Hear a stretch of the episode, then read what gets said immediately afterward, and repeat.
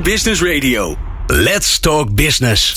Met nu People Power met Glen van der Burg. People Power is een programma over de kracht van mensen in organisaties. Met interviews en laatste inzichten voor betere prestaties en gelukkige mensen. Deze week gaat Glen van der Burg in gesprek met. Ja, het is hier gewoon ongelooflijk druk in de studio. Het lijkt wel een kroeg. En dat is nou ook precies de bedoeling. Want als de week begonnen is aan het eind van de maand, dan bieden wij troost voor onderweg. Als je thuis of in de auto zit, dan houden wij café, zoals de Vlamingen zeggen. En in People Power Forum gaan we met spraakmakende mensen in gesprek over een werkthema. Met onderscheidende opinies en interessante invalshoeken. In deze aflevering gaan Harry Starre en Dan van den Burg, dat ben ik zelf, in gesprek met het forum over de activistische professional. Vakmensen met een mening en een missie. Keren de jaren 60 van de vorige eeuw terug in een nieuw jasje? Is het goed nieuws of heeft het fenomeen ook een schaduwzijde? Het forum bestaat deze aflevering uit Laurens Kloop van de School of Life, Kauthar Darmoni van onder andere de Goddess Workshop en Tom Maas. Nou, daar heb ik echt een hoop informatie over doorgekregen, want die doet zijn leven al zoveel. Kennis, kenner van de wereldmuziek, vertaler van Gregory Bateson, voormalig programmamaker van de boeddhistische opgroep, fotograaf. Nou, ga zo maar door. Uh, je gaat vast nog wel horen in de rest van het programma wat hij allemaal voor prachtige dingen heeft gedaan. En natuurlijk, uh, niet geheel onbelangrijk, het woord aan mijn fijne collega Harry Starre. People Power. Ik zit hier met Laurens Knoop, met Gautar uh, Darmoni en met Ton Maas. Glenn zei het al zo mooi. Het is, ik denk dat we wel alle leeftijden bij elkaar hebben, of niet? Want Ton, je bent een Nestor, heb ik voor mezelf opgeschreven. Je Waar mag het. ik over spreken? Ben jij niet een Nestor? Nee, dat, ik denk, ik zou, dat zou je wel willen, maar het is niet zo. Want ik vind jou er zo verbazingwekkend goed uitzien, lief hè, voor mij. Maar zeg het eens. Waar, waar hebben we het over? Hoe lang, wat, je, dat, dat zei Glenn Volgende week 73. 73. Dus dat maakt ook dat je veel hebt meegemaakt. Jij bent misschien degene die het grootste Ja, overzicht heeft. Lau- Laurens, waar hebben we het bij jou over? 46. 46. En Gautar, je mag het aan vrouwen vragen, want we zijn gelijk. Zal ik de antwoord geven van mijn groot-groot-oma? Die Ja. zei 12. 12. Ja. ja, de absolute leeftijd. Hè? De leeftijd die je in je hoofd bent. Op En- haar sterfbed vroegen ze oma, omdat ze, wij vroegen altijd hoe oud ben je? En ze is geboren voordat de Fransen Tunesië gekoloniseerd hadden. Dus we wisten niet hoe oud. En toen zij was aan het sterven, ik ging na- naast haar en zeg, oma, je gaat nu dood. Dus hoe oud ben je? En zegt ze met een kleine glimlach, altijd 12. Geweldig. Je wist het gewoon echt niet. Nee, ik denk ze was bijna 100. Ze was heel Nou ja, oud. Harry Maar wist het zelf wel. Ja. Nee, ze is geboren voor de Fransen. Dus de Fransen waren 1881. Dus, Dus eh, voor die tijd. eh, ja, ja, ja. was ze geboren. Nou zegt de schrijver Harry Mulisch, misschien je bekend, die zegt we hebben allemaal een absolute, absolute leeftijd. Ehm, dus je bent in je hoofd een bepaalde leeftijd. Ton kent dat fenomeen misschien eh, wel. Hè? Van, Ik heb ervan gehoord, Eh, ja. Want Harry Mulisch zei, ik ben 17. Ik ben Ja. gewoon iemand van 17. Als je zo'n absolute leeftijd voor jezelf zou moeten definiëren, hoe oud ben je dan? Nou, dan moet ik gaan verzinnen. Ja, nou, nou, je kunt toch verzinnen of niet? Wat is ja, dat maar nou? dat, het zijn De hele obligate dingen. Ik heb daar eigenlijk geen... Nee. Ik voel daar niks bij. Je voelt er niks Nee. bij. Ton, het thema is de activistische profession. Ja. Ben ik ook niet eigenlijk. Nee? Nee. Wat ben je dan wel? Nou ja, ik, ik durf mezelf soms een ondernemer te noemen. Ja? En eigenlijk ben ik meer ondernemer van mijn eigen leven, geloof ik, eh, zo Ja, langzamerhand. je, je, je, Ja. hoe, hoe moet ik dat dan verstaan? Nou ja, omdat het alle kanten op gaat en eigenlijk er nooit een plan is geweest. eh, en ook niet meer gaat komen, denk ik. Ja, Eh, daar is het nu wel echt te laat voor. ja. Eh, dus wat ik ook prima vind, overigens. Maar heb en je ooit in loondienst geweest bijvoorbeeld? Ik ben wel eens een blauwe maandag in loondienst geweest. Maar dat Ja? is echt. Dan moet je echt op zoek in de biografie. Ja, ja. En, en je rommelt je een bestaan bij elkaar, Ja. moet ik dan zo zeggen? Ja, dat doe ik al waar, heel lang. Waar bestaat dat rommeltje dan uit? Waar, waar herkennen mensen jou dan aan? Eh, nou ja, zomaar ik, wat, ik bedoel, ik ben eigenlijk een heleboel dingen verzand. Ik, ehm, eh, ik ben een muziekliefhebber, dat is Ja. al heel lang zo. En eh, op een gegeven moment was er een, eh, een vriend van mij en die nam een tijdschrift over. Ja, Dat stond te koop. ja. En toen kreeg hij ruzie met de mensen die daar werkten. En die, eh, die gingen allemaal weg. En toen ging hij in paniek ging hij zijn eigen netwerk langs. Van, eh, En toen belde hij mij van... Jij weet toch zoveel van muziek? Kan je er niet leuk over schrijven? En toen dacht ik... Oh ja, nou ja. Dat is niet zo'n gek idee. Zo ben ik muziekjournalist geworden En dan eigenlijk. springen we helemaal naar het einde van jouw bestaan. Hè? Waar, we nu, ja, kijk, waar ben je nu in verzeild geraakt? Ik zit sinds eh, twee jaar in het bestuur van het Centrum voor Zelfbezinning. Nou, dat klinkt eh, heel wonderlijk. Dat is een initiatief was dat van een psychiater, die heet Kees Schuurman. Ja? Komen we toch terug bij de literatuur, want Schuurman werd bekend omdat hij eh, behandelaar is geweest van Gerard Cornelis van het Reven. Toen Ja. hij 19 was. Die zich en overigens van, ook van Hella. Hazen. Ja. En hij schijnt beide te hebben aangeraden om het maar eens op te schrijven allemaal. Dus mogelijk hebben we de twee literaire carrières deels te danken aan Kees Schuurman. Twee, zei je, want ik verstond Gerard Hella. Hazen en, eh, en Reven. Ja.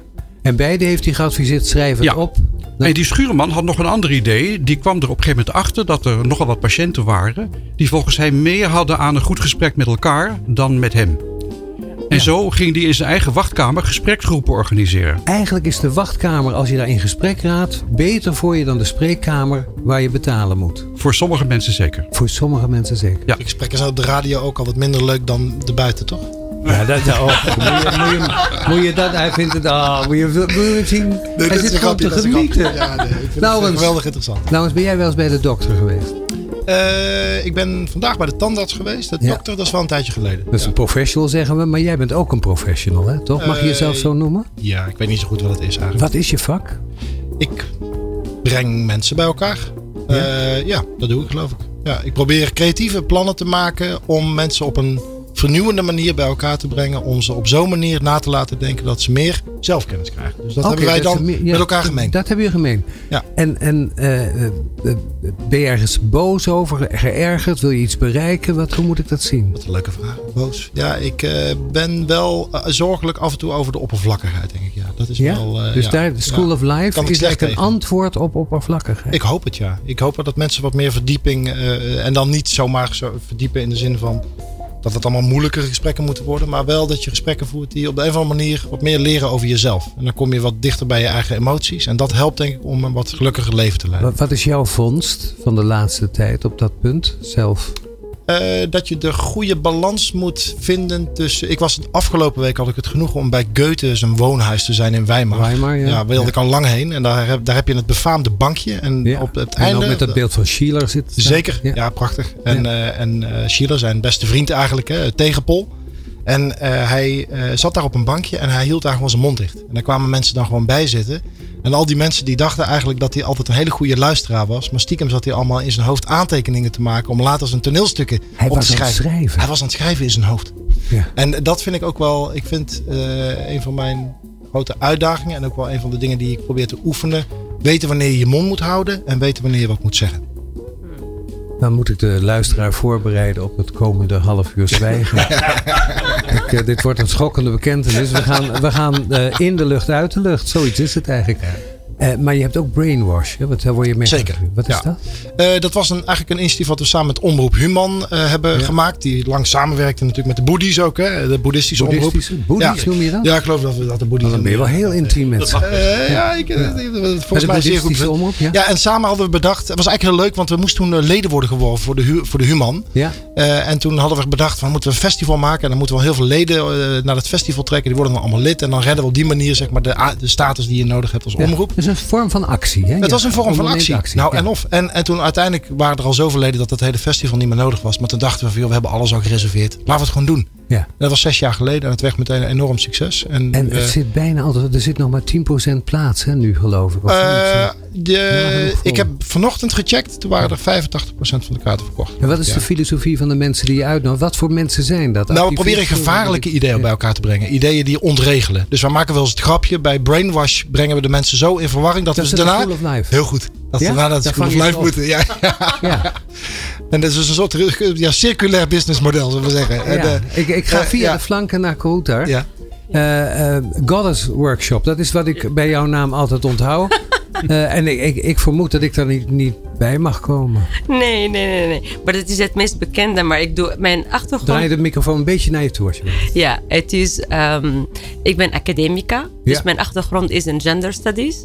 En alles wat heeft te maken met emancipatie van vrouwen, maar ook mannen. Ja. Dat eh, probeer ik te stimuleren op allerlei manieren. Op, eh, in de wetenschap, in de academia, maar ook met de dans. En het heet eigenlijk, ik gebruik de oudste vrouwelijke dansritueel ter wereld. Onder andere, die heet in het Arabisch Raqsat al-Ilhat, de dans van de godinnen. Ja. En dat is een manier om vrouwen te brengen via het lichaam in contact met hun oerkracht. Ja. En dat combineer ik met het wetenschappelijk empowerment theorieën, die allemaal mooi zijn, maar wat je zegt zelf, als je niet in contact bent met je emoties en met je lijf, dan het mankeert iets. Dus het is heel belangrijk om die zeg maar alignment te hebben tussen je hoofd, je hart en je buik. Ja, ik herinner me die uitspraak. Het lichaam liegt nooit. Herinner je dat nog? Ja, Dat het lichaam als het ware waarheid moet spreken, waar we met woorden nog wel eens verhullen. ja. Wat, wat brengt je, jullie zijn hier op uitnodiging, daar ben ik de schuld aan. Maar wat is eigenlijk de overeenkomst tussen jullie drie? Ton Maas, Centrum voor Zelfbezinning. Raouta Darmoni, eh, de, de godin, Dans van de Godin. En dan eh, Laurens Knoop van School of Life and Brainwash. Wat is de overeenkomst? Oh, je kijkt mij aan. Ja, jullie- Ik, ik Wij- wil graag horen van jullie wat jullie denken dat de Ja, nou wat me te binnen schiet meteen is dat Ja. ik een, eh, een leuk contact heb met een filosoof. Die heet Aldo Houterman. Ja? En zijn nieuwe boek komt Ah, eh, volgende maand uit. Ja. Wij zijn ons lichaam. Ja. Geweldig. En dat is een punt waar ik met hem gesproken, al een paar keer met hem over gesproken heb. Dat niet alleen het geheugen eh, door ons hele systeem zit, maar zelfs de cognitie. Waarschijnlijk niet alleen maar tot het brein beperkt blijft. ja. Maar we zijn een cognitief wezen. Dus het lichaam in zijn totaliteit is wetend en, eh, en, en zoekend. Cruijff en had toch geen gelijk toen hij zei je voetbalt met je hoofd. Je voetbalt wel degelijk met je benen. Ja, ja, Ook. ja, Ja. ook. Ook. Ook. Precies. Het hele lichaam is intelligent, is dat Ja. waar? Goed, Ja. hoor? De, Het is, het is een, een connectie. Een van de redenen waarom ik begon met dansen. Ik had altijd een soort van een bijna schizofreniek bestaan. Dus ik doseerde en ik onderzocht op universiteit alle so- soort van theorieën die hebben te maken Ja. met de emancipatie. dat was cerebraal, intellectueel. Fantastisch, dat is ook noodzakelijk. Maar ik zag er is een bepaalde discrepantie van, omdat als, om letterlijk wat wij noemen in gender, dat is de embodiment. Dat het moet letterlijk in, je, in de cellen van je lijf zitten. Anders blijft het een heel mooie theorie en dan kun je dat niet zomaar implementeren. Dus het moment dat je dat in je lijf brengt, dan krijg je wat een, een, een alignment en dan gaat het ook sneller. Maar die enige is, we leven in een cultuur, zeker Calvinistische cultuur, waar wij hebben van trouwen naar het lichaam toe. Het lichaam is minder en emoties zijn minder dan de hoofd. Ja. En ik denk als wij nu praten over de 21ste eeuw, dat is een van de grootste veranderingen wat jij met je werk doet en wat jij ook. Ja, je wijst naar Laurens en naar Ton. ja, precies. Dat wij gaan naar een andere zeg maar, paradigma.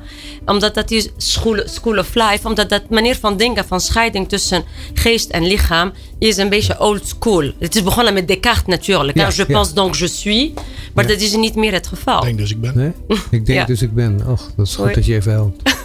dus, eh, nee, maar het is dat, dat weer naar elkaar toe brengen van lichaam en geest. Herken je dat? Want School of Life is natuurlijk wel heel erg van de geest. Hè? Uitleggen. Ja, maar ik, eh, denk- ik denk dus dat eh, Aldo was een gewaardeerde oude collega Aldo bij ons. Houterman. Ja, waar jij het net Ja. over Ja. had. En eh, op zich doen we denk ik hetzelfde uiteindelijk. We proberen onszelf wat intelligenter te maken. Wij houden heel erg van de route via het hoofd naar de emotie. En ik denk Ja. dat bijvoorbeeld jij, eh, Kouter, eh, meer van, vanuit het lichaam misschien het, het hoofd probeert te bereiken of zo. Hè? Dat, Die andersom, die andere route. ja, een andere route. Misschien wat simpel gesteld. Maar dus wij proberen echt door middel van het nadenken. eh, we zijn ook tegen Desca- Descartes. Hè, die heeft er heel veel schade aangericht. eh, door dat heel erg uit elkaar te halen. We denken dat je via het nadenken, helder nadenken. Je kunt wel degelijk foute gedachten hebben. Je kunt ook wel degelijk foute emoties hebben. Ja. Althans, ze fout interpreteren. Ja. Dus je moet weten wat van jouzelf is en wat van de ander. En je moet bijvoorbeeld ook weten waar je vandaan komt. Hè. Je moet je relatie met je familie analyseren. Want anders trap je de hele tijd in dezelfde valkuilen. Dus dat kun je met je hoofd Er kun je zitten dat. patronen in Ja, wat natuurlijk. je overkomt en hoe je je Ja, gedraagt. Dat ja, mag ik zeggen. Ja. Ik heb een aanwijzing gekregen van Glenn. Die zei, eh, wordt het geen tijd voor muziek? Oei. People Power. Inspirerende gesprekken over de kracht van mensen in organisaties. En ze verzetten zich. Ik zat in de pauze te praten met eh, Glenn. En Glenn zei, ze verzetten zich tegen de term activistisch. Maar ze praten niet anders dan activistisch. Ik niet, ik niet. Ik niet? Nee? Nee, nee, helemaal Ja? niet. Nee, nee. Toen ik naar Nederland kwam, het was in de jaren 2000, toen zei ik, ehm, eh, ik ben ook, ik ben een feminist. Ja. En dat was een soort van in die tijd een soort van bijna scheldwoord. Omdat, eh, whatever, for whatever reason. Maar ik was trots dat ik een feminist was. Ja. Tussendoor heb ik iets anders veranderd. Dus nu heb ik een, eh, ben ik begonnen met eh clubje vrienden. Ik noem dat feministen. Feministen. Dus vrouwen en mannen. Dus van Ja. feministen, van feminisme naar feminisme. Maar ik ben heel trots op activisme ook. Ik denk in de Nederlandse cultuur misschien op dit moment activisme is een beetje, ik zou niet zeggen scheldwoorden. Maar het gaat ook veranderen. We zijn aan het begin. Die enige is, het is belangrijk om dat wij definiëren wat is activisme eigenlijk. Wat bedoelen we met activisme? ja, wat bedoelen we ermee, denk jij? En voor mij activisme is dat ik, dat ik zie iets, ik zie onrechten. Ja. En dat onrecht raakt me zo diep in elke cel van mijn lijf. Je vertraagt het Ja, niet. en eh, ik verdraag het niet. Het maakt me boos, het maakt me verdrietig. En dan wil ik iets aandoen om dat te veranderen. Wat maakt jou verdrietig? Het maakt me verdrietig dat de, de, de, de, dat de emancipatie van vrouwen en mannen zo laag gaat.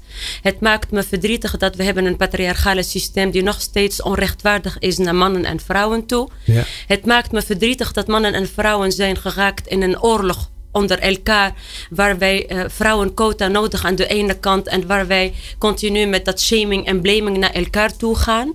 Ja. En het maakt me verdrietig dat Is er een in- seksenoorlog? Wij, wij zijn een seksoorlog aan het creëren. Daarom ook wil ik niet meer over feminisme praten, met over feminisme. Ja. Eh, wij moeten bij elkaar komen om die problemen op te lossen. En nu we zijn tegen elkaar aan het vechten. Nou word jij directeur van Atria, zo heet het. Hè? Ja, Wat, ja. wat, eh, wat, waar- waar- wat is het en waarom doe je dat? Het is een, een kennisinstituut eh, voor de vrouwengeschiedenis en ook voor de emancipatie. En Het van de, anders. hè?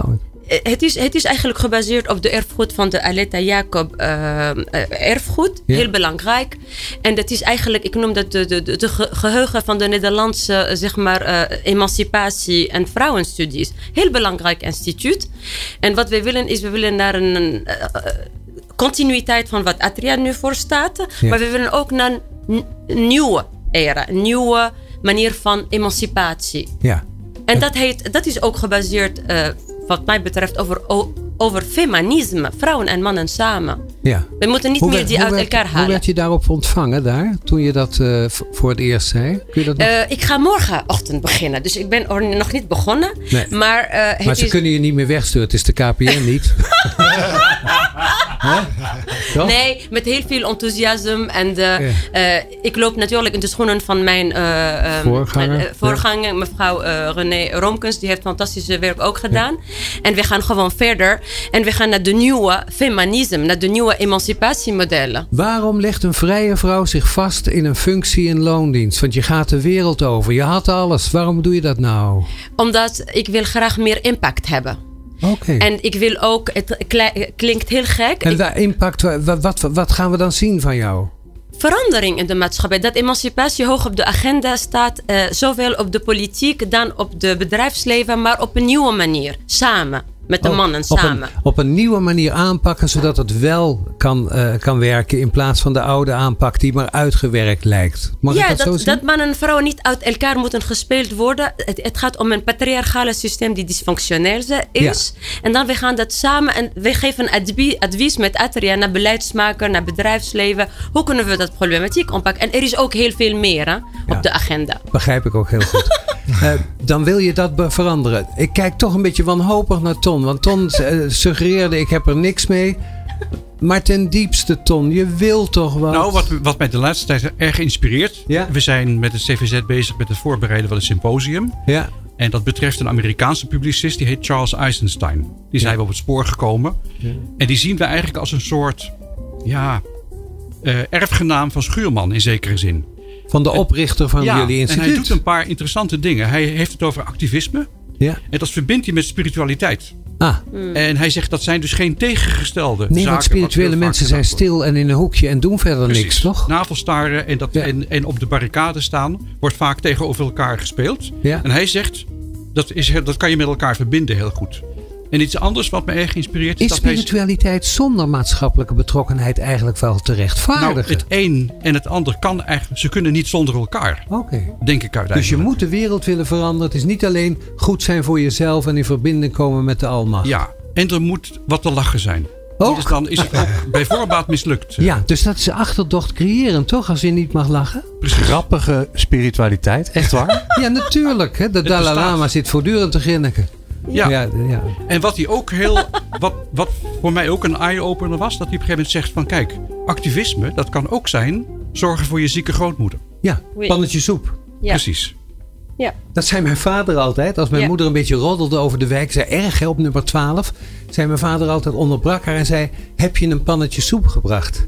En als ze dan nee zei, zei hij: Dan wil ik daarna nog wel eens met je praten. Hoi. Vond ik altijd wel mooi. Ja, Ja. Ik vond eigenlijk achteraf, in termen van feministen, dat hij zelf dat pannetje ook zo kunnen Femanist. Femanist. Nee, Femanist. fe- Femanist. We gaan iets nieuw ja. beginnen. Femanist. Femanist.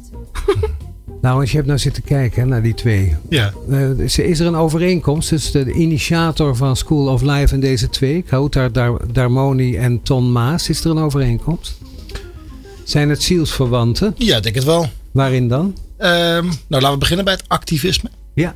Ehm, ik, heb die, ik heb die koptelefoon op, maar Ja, dat ik vind dat niet zo'n succes. Nou, Mag ik het ook zo doen? Ik vind het toch fijner als ik Ja. die echte geluiden Oké, hoor van jullie. ja. Maar ehm, nou, ik, de- volgens mij proberen we iets. Volgens mij wil je iets. Dat is de kern van activisme, toch? Je wil iets. Weer- de huidige situatie bevalt ja, je precies. Er is iets wat je dus niet fijn vindt. Daarom vind ik dat woord voor jou ook boos. Waar ben je boos over? Vind ik mooi. Eh, en je wil iets veranderen. En je wil het ook niet door laten schieten. Dat vind ik aan jou interessant. Hè? Dat je dus eigenlijk ook zegt van nou, er zitten wel bepaalde grenzen aan je. Je kan als een soort monomane. Ja. Hè, kan je dus voor één doel gaan. Het is ook belangrijk om de nuance, het Om vermoeden. te houden en verbinding te Het vermoeden van het gulden midden. Dat is toch wel wat mij fascineert, vooral de laatste jaar. Dat je dus ergens op zoek gaat naar een bepaalde balans tussen eh, ja, de, jezelf en de ander. Je eigen belang, het andere belang. eh, je eigen emoties, die ook niet overdreven, wat ik net ook zei. Ja. Eh, volgens mij proberen we allemaal een bepaalde Balans. redelijke, redelijk gemiddelde van het normale leven. de redelijke grenzen ja, want het pannetje soep, Life, ja? ja, nou ja, het pannetje soep is toch ook, weet je, als je gewoon probeert te voelen, dan is het toch ook gewoon, ja, je snapt ook dat het fijn kan zijn om even iemand iets te geven, iets Ja. te brengen. Het is ook allemaal zo voor de hand liggend. Ja. Maar ik denk wel dat, dat en daar zit wel, laten we zeggen, het, de uitdaging voor mij is dat we, dat we zoveel aan ons hoofd hebben, Ja. dat we langzaam vergeten waar eigenlijk de normale intenties van mensen eigenlijk zijn gebleven. Is het En echt die- terug naar normaal? Ja, dat denk ik wel. Ja, ja normaal vind ik niet zo'n heel Nee, geslaagd nee. woord. Nee, maar want, nee, dan nee. krijg je allemaal theoretische discussies. Maar het, ik denk dat toch dat, dat de schoonheid ligt hem echt ook in het, het, het omarmen van datgene wat er gewoon heel de tijd om je heen is. Ja. En dat kan heel dichtbij zijn. Ook heel voor de hand liggend. Een gesprek met een, met een ja, bijvoorbeeld met een oud vrouwtje. Gewoon even op een bankje Ja. de tijd nemen om even aandachtig met, eh, met elkaar eh, een leuk Dat gesprek zie te ik je voeren. overigens wel eens doen, hè? want we zijn Ja, dat- buren, ja. dus ik zie je dat wel doen. Ja. Ik, ik schep daar ook enorm veel plezier in. Maar ik ben tegelijkertijd ook met een bedrijf bezig waar ik het heel druk heb. En ik vind mezelf in mijn slechtste variant terug. Op het moment dat ik dus dat soort dingen eigenlijk allemaal vergeet. En ik word er Ja. ook wel een klein beetje van binnen. Met zo'n festival draait Ja. je hoofd om en dan verlies je de aandacht voor zeker. je omgeving. De grote tragiek is dat wij programma's maken voor, voor andere mensen die we eigenlijk zelf zouden willen volgen en eigenlijk nooit meer kunnen volgen. Dat is echt. eh? Waardoor je Ja, dus. ja. Nou ja, nee, maar wij maken de grap altijd. Bij Ja. ons onder de vuurtoren is het heel donker. Ja. Want wij doen zelf helemaal niet wat wij naar anderen de, toe de brengen. schoonmaker en zijn kinderen Ja, enzovoort zeker. enzovoort. Ja, dus de, en ik, ik ben het Waar gelukkigst. zitten jouw fantasieën? Wil je weg daar eigenlijk stiekem? Het mag u gezegd. Want, Nou, ik, ik, ik mijn, ja, nee. nee, nee, mijn fantasieën zijn altijd. Heb je eh, fantasieën van ik ga, eh, ga iets anders doen? ik ben van nature een boogschutter. En ik weet niet of ik geloof in astrologie, maar ik vind het tenminste interessant. En een Ja. boogschutter die is altijd met zijn pijlen gericht op de toekomst. Hè. Die zit Ah. altijd op zoek naar een doel wat verder ligt dan eigenlijk wat op dit moment binnen het bereik ligt. Waar zit die En- fantasie? ja. Waar zit die fantasie? Waar, waar zit je stiekem wel eens aan te denken? Nou, ik hou heel erg van ondernemen. Ja. Eh, en wel in de combinatie met een, met een maatschappelijke doelstelling. Dus Ja. mijn fantasie zit, zit op dit moment echt volledig bij de GGZ, geestelijke Ja, gezondheidszorg. dat herken ik, want ik volg je op internet. Ja, Ja. precies. En daar, daar, zit ik, daar ben ik eh, ben geïnteresseerd in het gebruik van eh psilocybine. eh, de, de werkzame stof in paddo's. waar die dus nu Ja. worden onderzocht op een hele heilzame werking voor de geestelijke gezondheid. Het schijnt Ja. dat je met ay- ayahuasca's, die ik recent zelf ook heb gedaan. Ja. eh, en ook paddenstoelen, die ik in het verleden wel eens heb gedaan. Dat je ook echt geestelijke problemen kunt oplossen, zoals depressie. Ja. Ja, dat is natuurlijk fantastisch interessant. Hè. Er is 7% van de mensen in Nederland, of eigenlijk in alle westerse landen, is, heeft een echte aandoening. Ja. En een heel groot deel daarbovenop heeft geestelijke problemen omdat ze niet kunnen accepteren dat het, het leven gewoon ook duistere kanten heeft of, of minder Ja. mooie kanten. En dat, Ja. Het, het, eh, Het, gebruik. chronisch geluk, hè? de mythe van het chronisch Ja, geluk. ja, zeker. Ja. Dat hebben we net eh, bedacht. Ja, ja, Ja. Dat is, we gaan drie, hè, dat is het, eh, de titel Ja. van ons nieuwe programma in december. En daar gaan we Damiaan de Nis eh, en eh, Paul Verhagen en Dirk de Wachter bij elkaar brengen in de opera. Ja. In een programma waarin we dus dit probleem, eh, de illusie van het chronische geluk, onder de orde gaan brengen. Je moet Aan de orde gelukkig zijn Ja. en bij hè? nou ja, Ja, dat ja, is natuurlijk de pest van die verschrikkelijke sociale media. Dat die ons zo wijs maken dat de ander het beter heeft. Daar moeten we Ja. echt vanaf. Ja, Maar dit wil ik toch contrasteren met iets waar ik ben ik benieuwd wat jullie daarvan vinden. Ehm, eh, er is een eh, Amerikaanse publicist die heet Michael Ventura. Toevallig een, een beetje een favoriete essayist van mij. En die heeft een debat gevoerd met ehm, Chris, eh, Charles Hillman, de voorman van de jonge Janen in Amerika. En die hebben samen, dat debat is een boek geworden.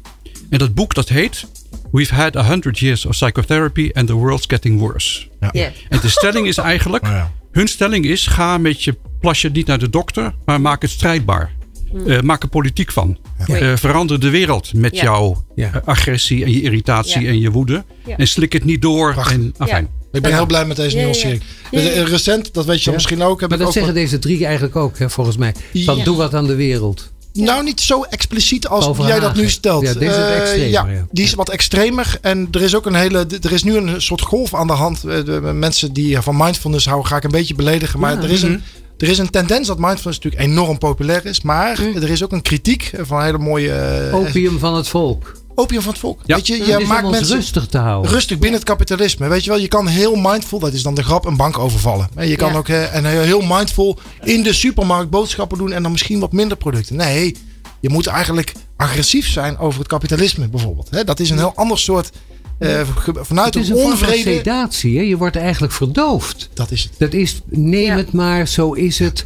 Eh, voeg je, laat je niet opwinden. Eh, Ja. Alle opwinding moet eruit. Hè? En we hebben er een pilletje voor. Of Ja. een behandeling. Of een eh, meditatietje. ja, of een meditatietje, precies. Toen, Ja. ik, toen ik naar Nederland kwam, een van de eerste adviezen die ik gekregen heb van een beroemde eh, feminist. Ik, ik heb heel veel respect voor haar. Ze zei tegen mij: Een boze feminist, dat kan echt niet. Je moet jouw boosheid, irritatie niet laten zien, omdat dat werkt averecht. En ik zeg waarom? Omdat dat is eh, voor mij dat is ook passie. Dat, dat- ik maak me zorgen over iets, mijn hart lag in. Dus waarom mag ik die emotie niet ook laten zien? Dat kan niet. Dus wij mogen ook, we hebben alle emoties, alles weggespoeld, zodat wij ook soort van in dit mindfulness rustig. Quasi-evenwichtig, Ja. voortdurend in rust. Ja, en ik, Stoïs met de werkelijkheid. en eh, wat je zegt, bijvoorbeeld, ik, ik ben opgegroeid in Tunesië. Ja. Dat is niet de ergste Arabische islamitische cultuur. Maar een van de redenen waarom ik nu als eh, eh, directeur van Atria ben en ook de hele werk dat ik doe in mijn hele leven, is vanwege. Ik heb het aan mijn lijf gevoeld, dat geweld, dat seksuele geweld, dat Ja. mishandeling van vrouwen, dat eh, oplokken van vrouwen, het kleineren van vrouwen. Omdat, gewoon omdat je een meisje bent. Er is niks meer, niks minder. Dat heeft ook bij mij, ik dacht, ik ga, ik ga dat nooit meer accepteren en ik ga alles doen, alles doen om dat te veranderen. Daar Dat zit was- jouw woede. Maar ook dat zi- zit mijn passie, dat zit Ja, ja. mijn hart, dat zit mijn motivatie. En dat heb ik gedaan in Tunesië, ik heb het gedaan later in Frankrijk waar ik gestudeerd heb. Ik heb het gedaan in Amerika waar ik ook onderzoek gedaan. Ik heb het ook gedaan in eh, Nederland. Omdat ik ben heel alert op alles wat heeft te maken met dat scheve verhouding tussen mannen en vrouwen op machtpositie in de cultuur. Maar ook de onderdrukking van, de, van diegenen die ook geen stem hebben vrouwen of mannen, maakt niet uit. Dus ik denk als wij met onze passie en met onze hart naar onrecht kijken, er is niks mis mee met voelen van die emoties en ook herbruiken in een andere context. Wat je zegt, ook niet met mindfulness en gewoon gaan zitten, maar doe iets mee. er is, maar ook keep it light, humor, lachen. Ja. Ja, Ja. dat is heel belangrijk. Maar in ja, ja, ja. ontspannenheid, omdat je dan ook de meeste impact kunt krijgen. Want dan laten ze je toe. Hè? Als mensen lachen, Ja. verliezen ze hun defensie. Ja, ja, dan, dan zijn ze niet boos tegen, Ja. maar dan staan ze open voor. Zoals wij voor muziek. People Power. Inspirerende gesprekken over de kracht van mensen in organisaties. Wat zijn de grote issues, vrienden? Waar moet het over gaan de komende 15 jaar? 15 jaar. Waar moet het over gaan? Begeer bij mij? Ja, Tom? Nou, andere economie. Andere economie. Ja. Einde van het huidige kapitalisme, mag ik dat zeggen? Nou ja, ja zeker. Ja? Ja, ja, ja. Dat is de- een item. Waar moet het over gaan, Gouter? Eh, voor mij het, het twee issues. eh, climate change. Wat, wij, Climate change, wat ja. wij aan de aarde doen. Ja. Dus ik vraag me af soms af en toe, als het in plaats van moeder aarde, dat het vader aarde zou heten, zouden we hetzelfde verkrachting doen dagelijks van de aarde of niet? ja. En de tweede is eh, de gender balance Ja. eh, tussen mannen en vrouwen op allerlei niveaus in de maatschappij. Oké, dus het economisch stelsel, het klimaat, de verhoudingen tussen de seksen in brede zin, hè, gender. Laurens, nog iets? Ja, natuurlijk eh, geestelijke gezondheid. Ja. Dat is Hoe denk ons eh, wel bevinden met ja. elkaar Ja. in gemeenschap. Ja, waardoor eigenlijk de recent heb ik daar wat, wat meer over nagedacht. Heb je Ja. ook bijvoorbeeld als je wat, wat, wat cli- climate change hangt daarmee samen. Omdat als je wat bewuster wordt, ga je natuurlijk bewuster leven. Maar ga je bijvoorbeeld ook automatisch misschien wel minder reizen. Omdat je Ja. veel meer bijvoorbeeld met psychedelica in je eigen hoofd kan reizen. Hoef je geen vluchten meer te maken. maar het, het, het lijkt een grapje, ja, maar ik meen het serieus. Nou, ja. Ja, nou, je, nou, je, je prachtige literatuur Reis door mijn kamer. Een Ja. geweldig boek. Ja. En je kan ook zeggen, jouw welbevinden is alleen mogelijk in een wereld die niet ziek is. Ja. Nou, zeker. Ja. Dat is absoluut ja. waar. Ja, hoe kan ik Ja. prettig wonen als een ander geen huis heeft? Precies. Hè, Dat Ja. is eigenlijk de gedachte. Ja. Nou, dat, dat activisme, dat wordt gewaardeerd. Maar kan je er je geld mee verdienen? Want je staat ook voor de dagelijkse boodschappen. Ja, Nee. die, die, ik kom terug bij die Eisenstein. Ja. Die komt dus van de week naar Nederland. Ja. En het is nog steeds. eh, de- hij, gaat er, hij is heel radicaal. Hij zegt. Eigenlijk moeten we dat niet zeggen. We moeten ons geld eraan verdienen. We Nee. moeten juist streven Ophouden met naar een wereld waar dat niet meer nodig is. Kijk, gisteren zag ik in Buitenhof een gesprekje met uh, Fokke Obama, die, Ja. voor, die. Geweldige figuur. Ja, die zei van het leven is een geschenk. Eisenstein zegt nee, de wereld is een geschenk. Ja. De wereld is ons geschonken en die is dus van niemand. Ja. En eigenlijk is dus iedere vorm van bezit uiteindelijk diefstal. Nou, dat is Ja. een ouder standpunt. Maar bij hem Fournier, wordt het, komt het opnieuw in beeld. En dat vertaalt hij dan op een heel eigenzinnige manier. Hij zegt bijvoorbeeld: Je mag wel grond bezitten, we gaan het niet terugstelen. Ik bedoel, Nee. dat is kinderachtig. En dat lost ook niks op. Maar we gaan er wel voor zorgen dat je met het blote bezit van grond niet meer geld kunt verdienen. Nee. Dus je mag geld verdienen met wat je ermee doet, maar niet met het feit dat je het hebt. Ja, de Indianen in de Verenigde Staten, die, die hebben ook de. Manhattan niet verkocht. Die hebben het recht gegeven aan eh, de Nederlanders om daar te wonen. En wat dachten wij? Het is nu van ons. Juist. En daar kwam de, eh, de, de strijd vandaan. Hè? De gedachte dat er eigendom zou zijn. Eigendom is het begin van de ellende, hoor ik dat? Ja, nou ja, dat, eh, niet alleen eigendom, maar onder andere eigendom. Ja. En een ander, ander belangrijk probleem is rente. Ja, nou dat is wel opgelost nu, toch? En dat, is dat speelt een centrale rol in zijn economie. Hè? Dus Ja. wat we dus nu negatieve rente noemen. Ja. Hij noemt dat zelfontwaardend geld. Dat komt op hetzelfde neer. Oh, geweldig. Ja. Eh, en dat betekent dus ook dat je met de- geld geen geld meer kunt verdienen. Dat is een ander aspect Oh ja, van zijn. dus het idee dat je met geld geld kunt verdienen. Wel met arbeid, wel met inzet. Maar, Maar dat klinkt heel eh, raar, omdat eh, natuurlijk vanwege de toenemende islamofobie eh, in de hele wereld en in het bijzonder in Europa, Ja. mag je dat niet zeggen. Maar bijvoorbeeld geld verdienen rente Ja. met rente is verboden in de islam. Ja. Niet? Nee. Sinds de zevende eeuw.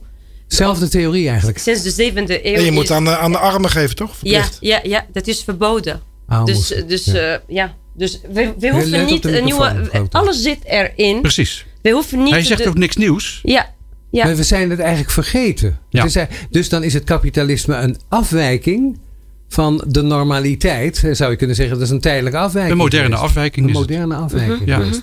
Nou is de vraag dus, zeg jij verkeerd, je moet er je geld mee verdienen. Toch zul je zien dat je soms wordt afgewezen op dat activisme. Of dat het een trucje wordt om je geld mee te verdienen. Een handige marketingtruc. Hè, dat je zegt, ik verdien goud aan eh, duurzaamheid. Ik ken die mensen. Die zeggen Nou, gewoon, eh, dat is de nieuwe hype. Ik stap erop in. Ja. En als morgen friet in de mode is, ik bedoel patatfriet, dan ga ik 150 daarin. jaar friet vandaag, deze week. Hè? Ja. En, maar wat is daar mis mee? Oh, ja. Laurens, Nou, ik zou, bent eh, filosoof. Je zegt, wat is daar mis mee? Ja. Terwijl, eh, als je een miljoen kan verdienen aan een, aan een goed idee wat de wereld verder helpt, eh, heb ik daar geen probleem Nee. mee. Maar is dat geld verdienen zelf dan niet, dat zegt Eisenstein, Ja, een van de bronnen ik- van de ik, strijd? heb altijd, ik ben dus altijd enorm fan geweest van het kapitalisme. Omdat het denk ik het meest briljante economische systeem is. Wat nooit door iemand bedacht is, maar wat Ja. ontstaan is. Ik denk dat het- dus in de kern iets fantastisch is. Maar dat het voor de verkeerde dingen wordt gebruikt. Ja. Dus de- als je dus de, laten we zeggen, in de piramide van Maslow, hè, hoe hoger je komt in de piramide, hoe eigenlijk hoe meer het gaat over geestelijke gezondheid. Als je producten zou maken die veel hoger in die piramide eigenlijk zouden zitten, dan vind ik het veel relevanter om dat mooie systeem van kapitalisme te gebruiken. De dynamiek De dynamiek van vraag en aanbod en wat dat dus doet. En rente, ja of geen rente, daar, daar kun je Maar over discussiëren. Forum of de markt is een prachtig systeem van ontmoeting Er is en geen- uitruil. Er is geen beter systeem, want noem maar wat dan wel. Hè. Dat is de, er zijn natuurlijk, Mariana Mazzucato komt naar Brainwash. Ja. Dat is een fantastische econoom die zeer kritisch is over het kapitalisme. Nou, dat is een perspectief wat je zou kunnen nemen. Ja. Maar het idee dat je met die invisible hand van Adam Smith, Mhm. die overigens wordt ten onrechte wordt toegeschreven aan de, aan de conservatieve kant, Ja. dat was een ontzettende activist. Ja. Die zei: Wacht even, er zitten wel allerlei kanttekeningen aan dat systeem. Daar hebben de neoliberalen het nooit over gehad. Nee, hij heeft het ook over sentiments en over, hè, dus hij heeft het over hele andere aspecten. Er zitten, er zitten eh, side effects aan het kapitalisme die je natuurlijk met mannenmacht moet bestrijden. Maar de kern van het zuivere systeem is prachtig. Alleen, en dat laat, dat, dat laat die Eisenstein volgens mij genadeloos zien. Rente dwingt tot groei. Daar kom je niet, om, daar kom je niet omheen. Ja. Je moet terugbetalen. Hij, hij analyseert bijvoorbeeld genadeloos dat, dat veel bejubelde systeem van microkrediet. Ja. Dat is natuurlijk prachtig, alleen het dwingt mensen die in een gifteconomie leven om naar een geldeconomie te gaan. Ja. Want je moet dus verdienen om te kunnen Een terugbetalen. gifteconomie, want ze zaten in ruilen. Precies. En ze moeten nu naar eh, groeien om terug te kunnen Ja. betalen. En we trekken ze als het ware ons systeem in. Waarbij de microkredieten er wel voor hebben gezorgd dat de vrouwen heel veel meer positie kregen in die landen waar dat is gedaan. Ja, maar het moeten microgiften worden in plaats van microkredieten. Er is wel wat te, wat bespreken, toch? Ja, zeker. En ik heb de waarheid niet in pacht, laat ik dat voorop staan. Maar, Ja, ik- maar dit is ook omdat ik, ik, heb, ik zit ook tussen Europa en Afrika. En een van de grootste discussies is, omdat over microkredieten, waar soms het, voor, het, het gaat om bedragen die hier niet significant zijn, Ja. maar daar wel. En dan zeggen ook tegen mij heel veel Afrikaanse vrouwen. Waarom, waarom krijgen we dat niet als donatie of aanmoediging of Exact. prijs? Waarom moeten we dat terugbetalen? Omdat het zo moeilijk is. Het is Er zit die- iets moraliserends in, hè? Ja. Je moet dat terugbetalen terwijl wij rijk genoeg zouden zijn om te zeggen: hier Ja. heb je het. Het is allemaal Ja. Ja. En het is ook om te disciplineren. Hè? Het Ja. is onze regels volgen. Ja. Zomaar geven doen wij niet. Dat is, dat is ook het meest schandelijke wat je kunt doen, lijkt wel. Hè? Omdat Gewoon aan de ene kant Jullie moeten ook kapitalist worden. Dat Ja. is in feite de boodschap. Word zoals Ja. wij, dan kun je straks ook Precies. weer andere mensen iets lenen. Ja. Ja. omdat we weten vanuit onderzoek dat inderdaad microkredieten worden beter gegeven aan vrouwen omdat zij betalen terug A, B, zij investeren eh, in eh, onderwijs en in familie en in kinderen. Dus er is controle waar het geld naartoe gaat. En dat vinden de vrouwen bijvoorbeeld in Afrika een goede zaak. Dan kan je ook controleren waar wordt het geïnvesteerd. Maar dan zeggen ze ook, waarom geven, ze, geven we dat, ze noemen dat een beurs. Waarom? Je weet dat ik keihard voor werk. Je weet dat Ja. ik ga eh, injecteren in, in onderwijs en ook met, met familie en alles. Dus waarom geef je dat niet aan mij als beurs? Je hebt zoveel. Wat is mis ermee? Waarom moet ik dat terugbetalen? En dan denk ik, ja, dat beursprincipe. Dat je mensen eigenlijk aanmoedigt, en het bijzonder vrouwen, om het betere bestaan te maken voor zichzelf, voor de gemeenschap en voor hun kinderen. Maar dan die mensen werken zo hard, zo hard om die, om die investering terug te betalen. Met rente. Hè? Ja, met dat is namelijk niet terugbetalen van hetzelfde Ja. geld. Nee, het is Ja. met rente. Want er wordt altijd gezegd: eh, Ja. ik word uitgelokt op de radio om mee te doen. Dan krijg ik een net rendement. Hoor je het? Ja. Dan krijg ik een net rendement. Hmm. Toch vreemd, waarom eigenlijk? Nou ja, er is Ja. al wat. Kijk, Ja. natuurlijk, het microkredietsysteem is volgens mij ook gegroeid naar een ongelofelijke mislukte ontwikkelingsbeleid hè, van Oei. tientallen jaren. Oei. En dat was het alternatief. Daar was het de antwoord op. Ja, Hè, en, en dus daar is een soort prikkel aangegeven, die natuurlijk Ja. nu ook weer rijp is voor evaluatie. Hè? Dus dat, dat, dat, Ja. eh, dat lijkt me, En, heel. en, en we zijn bezig nu in Tunesië met een ander project met heel veel vrouwen. Van oké, what about dat wij niet meer geld hoeven te hebben, maar kennis. Dat mensen vanuit het Westen, die worden gesubsidieerd door hun eigen, eigen regeringen.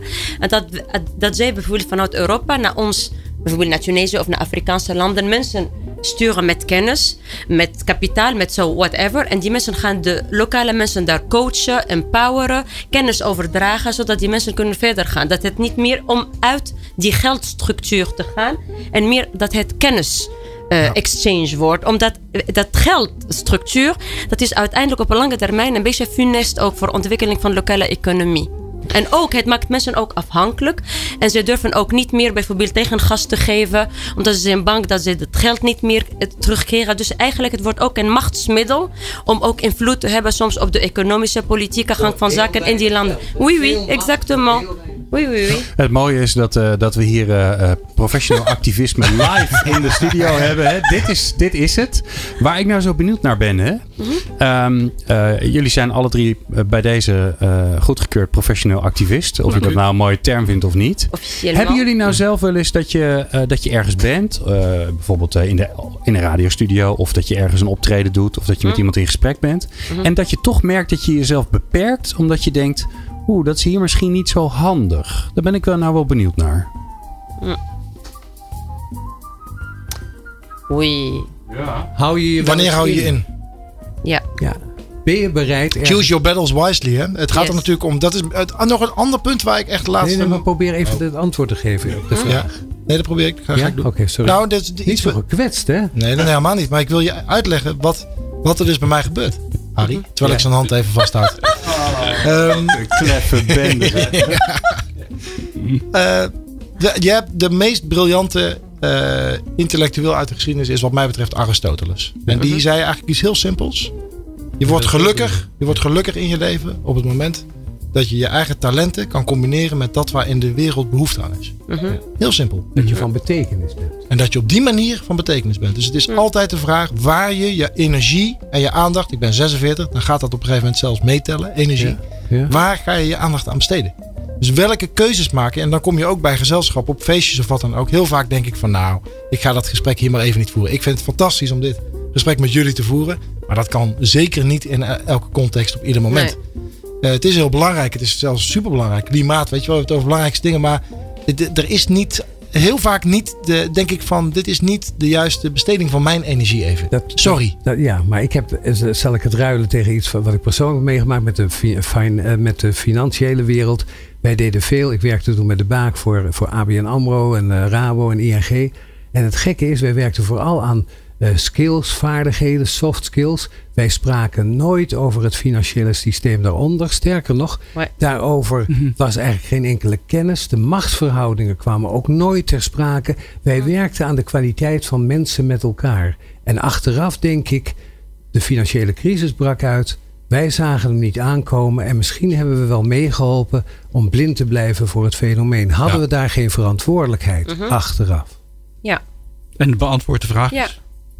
Eens. Ik denk van wel. Ik denk Ja. dat je altijd moet durven praten over onderliggende machtsverhoudingen. Ja. En die liggen vaak vast in geld en geldstromen. En die blijven buiten beschouwing. Terwijl mensen. eh, ze- mensen denken voortdurend aan seks en geld en nog wat andere dingen. Roem. We denken voortdurend aan dat fenomeen, maar we laten het buiten beschouwing. En tegelijkertijd kijken we met die ogen en denken we eraan. Hoeveel kan ik hiervoor vragen? Wat zou die ander verdienen? Wie houdt er hier het meest aan over? Wie buit wie uit? Ja. Hè, wie werkt hier voor veel te weinig geld en wie krijgt hier veel te veel? En al die vraagstukken worden buiten beschouwing gelaten. Niet over praten, want anders flikkeren ze je eruit. Exact. En ik, ik weet het toen ik naar Nederland kwam. Omdat ik kom uit Afrika, ik kom uit Tunesië, ik ben een vrouw, ik ben anders, ik ben niet heel erg mainstream.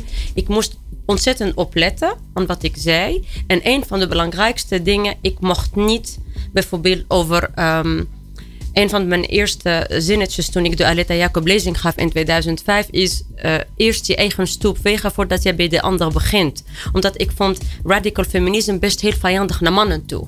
En dan heb ik ook, wil ik, wou ik bespreken, wat doen we vrouwen onder elkaar? Hoe, hoe, ondermijnen we elkaar om? elkaar? Hoe steunen we elkaar? Hoe zit het met de vrouwencultuur onder elkaar, los van de mannen? Nou, dat mocht ik niet over zeggen, omdat dan zou ik een soort van Stockholm-syndroom hebben. Dat ik de mannen ga verdedigen, omdat ik niet te kritisch ben naar de mannen toe en dat ik eh, de vrouwen eh, aan het ondermijnen ben. Dus ik moest ontzettend, ontzettend op mijn, op, op mijn tenen lopen. Aanpassen. En de, aanpassen aan in, in, in de feministische Nederlandse scene, wat ik zeg en niet zeg. Omdat voordat ik weet, heb ik de Stockholm-syndroom naar de mannen toe. En dan ben ik een verrader van de vrouw naar de vrouwen toe. En dat is echt af en toe een spagaat waar ik denk, oké, ik zeg maar niks. hè. En, maar is Soms moet je op je tenen lopen, lijkt het. Continu, continu, Ja? continu. Maar Continu. aan die andere kant, op een lange termijn, eh, denk ik, Waarom eigenlijk? Waarom, waarom moet je op je. Ja, waarom is dat eigenlijk? Waarom. Ik, ik vraag me dat zo af. Bedoel- omdat anders krijg ik die baan niet, anders word Ja. ik niet uitgenodigd, anders Ja. word ik niet serieus genomen. Maar waarom, waarom zou je niet denken, flikker, flikker Nou. Ewald Engelen. Die Ewald, wordt toch ja. nergens meer gevraagd. Omdat als je zijn naam noemt op ik, Ja. ik doe het elke keer. Dan zeggen ze die zeker Nee, niet. nee. Wij houden van een tegengeluid. Maar hij gaat te ver. Ja. Ja. Volgens deskundigen een van de meest briljante economen die we hebben. Maar Is, nou, maar dat is precies Maar hij- mijn punt. Dat ja. is mijn punt. Dat Ja. als je het heel scherp zegt en dus misschien goed, dat er wordt Maar gezegd. dat is toch ook emotionele intelligentie? Om te weten wanneer je gewoon eventjes je mond moet houden. Oh, dus je zegt Ewald Engelen moet zich aanpassen, dan wordt hij weer uitgenodigd. Ja, maar luister, je leeft samen op een planeet. Natuurlijk moet je je aanpassen. Maar de macht heeft het voor het zeggen en die nodigt hem niet uit. Dan Ja, zou oké. jij en ik moeten zeggen, dan komen wij ook niet als voorzitter. of Nou, weet ik niet. Misschien moet je op een subtielere manier je punt maken. Oh, Dat denk ik. ik denk. Dat is nou, jouw koers. Ja, natuurlijk. Je, je, je choose the battles wisely. Zorg dat je Ja, ja, niet als een soort... strategisch, tactisch, Ja, maar tot hoe ver? Ton, jij zit te luisteren. tot hoe ver? Ja, ja, ik zit te luisteren ja, nou, in, in, in mijn comfortabele hoekje. Nou ja, omdat ik, ik, ik, bedoel, ik beweeg me redelijk in de luwte. Realiseer ik me nu als ik Ja. dit allemaal hoor. Hè, dus ik, ik heb inderdaad geen, geen. Ik ben niet in loondienst. Jij en eigenlijk ook langs de nergens plinten geweest. van de gebouwen. Ik, ik klooi maar een beetje aan. En, en, eh, ja, en dat gaat tot op heden allemaal aardig. Ja. En je, en je gaat niet in het strijdgewoel, maar loopt langs de randen van het spel en hebt daar je invloed. Is ja, probeer ik in ieder geval wel. Als we nou volgende Ja. maand, stel je voor, weer bij elkaar zijn. Misschien niet wij drieën, maar dan toch drie professionals. Hè? Bijvoorbeeld, Mhm. waar hebben we het dan over als we dit besproken lijken te hebben? Waar moet het dan over gaan? Vrijheid. Vrijheid, zeg jij. Het issue van de vrijheid. Ja, vind ik ook prachtig. Ja, prachtig. En, en heel belangrijk. Gewoon, ja. Hoe vrij zijn we? Waar zijn de grenzen van de vrijheid? Hoe bepaal je de vrijheid? Hoe weet je of je echt vrij bent? We leken het er net even over te hebben. Hè? Hoe Zeker. vrij ben je? Mhm. Gelijkwaardigheid. ook. Vrijheid Mhm. en gelijkwaardigheid. Ja. Dus die koers gaan we in. Glenn, we hebben het volgende programma. Dankjewel Harry. En ik vond het een eh, fantastisch eh, begin. weer Mag ik van, nog heel eh, even zeggen dat nieuws. Eisenstein naar Nederland komt? Hij komt naar Nederland, hè? Waar begrepen, Aanstaande ja. donderdag lezing geeft in de Duif s'avonds. Oh, leuk. Ja. En op zaterdag is er een symposium wat door Harry hier geleid wordt. Oh. In Leusden bij de ISVW. En dat symposium luistert naar de naam Verander de wereld door het te doen. Oh, heel Met goed. Eisenstein en Ali B. Ja. Oké. En, en Atria, Kennisinstituut voor Vrouwen, Vrouwengeschiedenis, die zullen jullie de komende maanden en jaren heel veel van horen. De emancipatie hoog op de agenda. Ja, goed, heel goed. Ja, feminisme. Ik ben er Feminisme, voor. Ja. Net zo goed als dat ik altijd en overal het over vakmenschap heb. En als ik het hier, wat is dat? Ik zeg, nou, dat is hetzelfde als vakmanschap, maar dan voor iedereen. Ja. Eh, tot, eh, tot zover. Dank jullie wel allemaal voor jullie fantastische bijdrage. Eh, volgende week zijn wij er weer.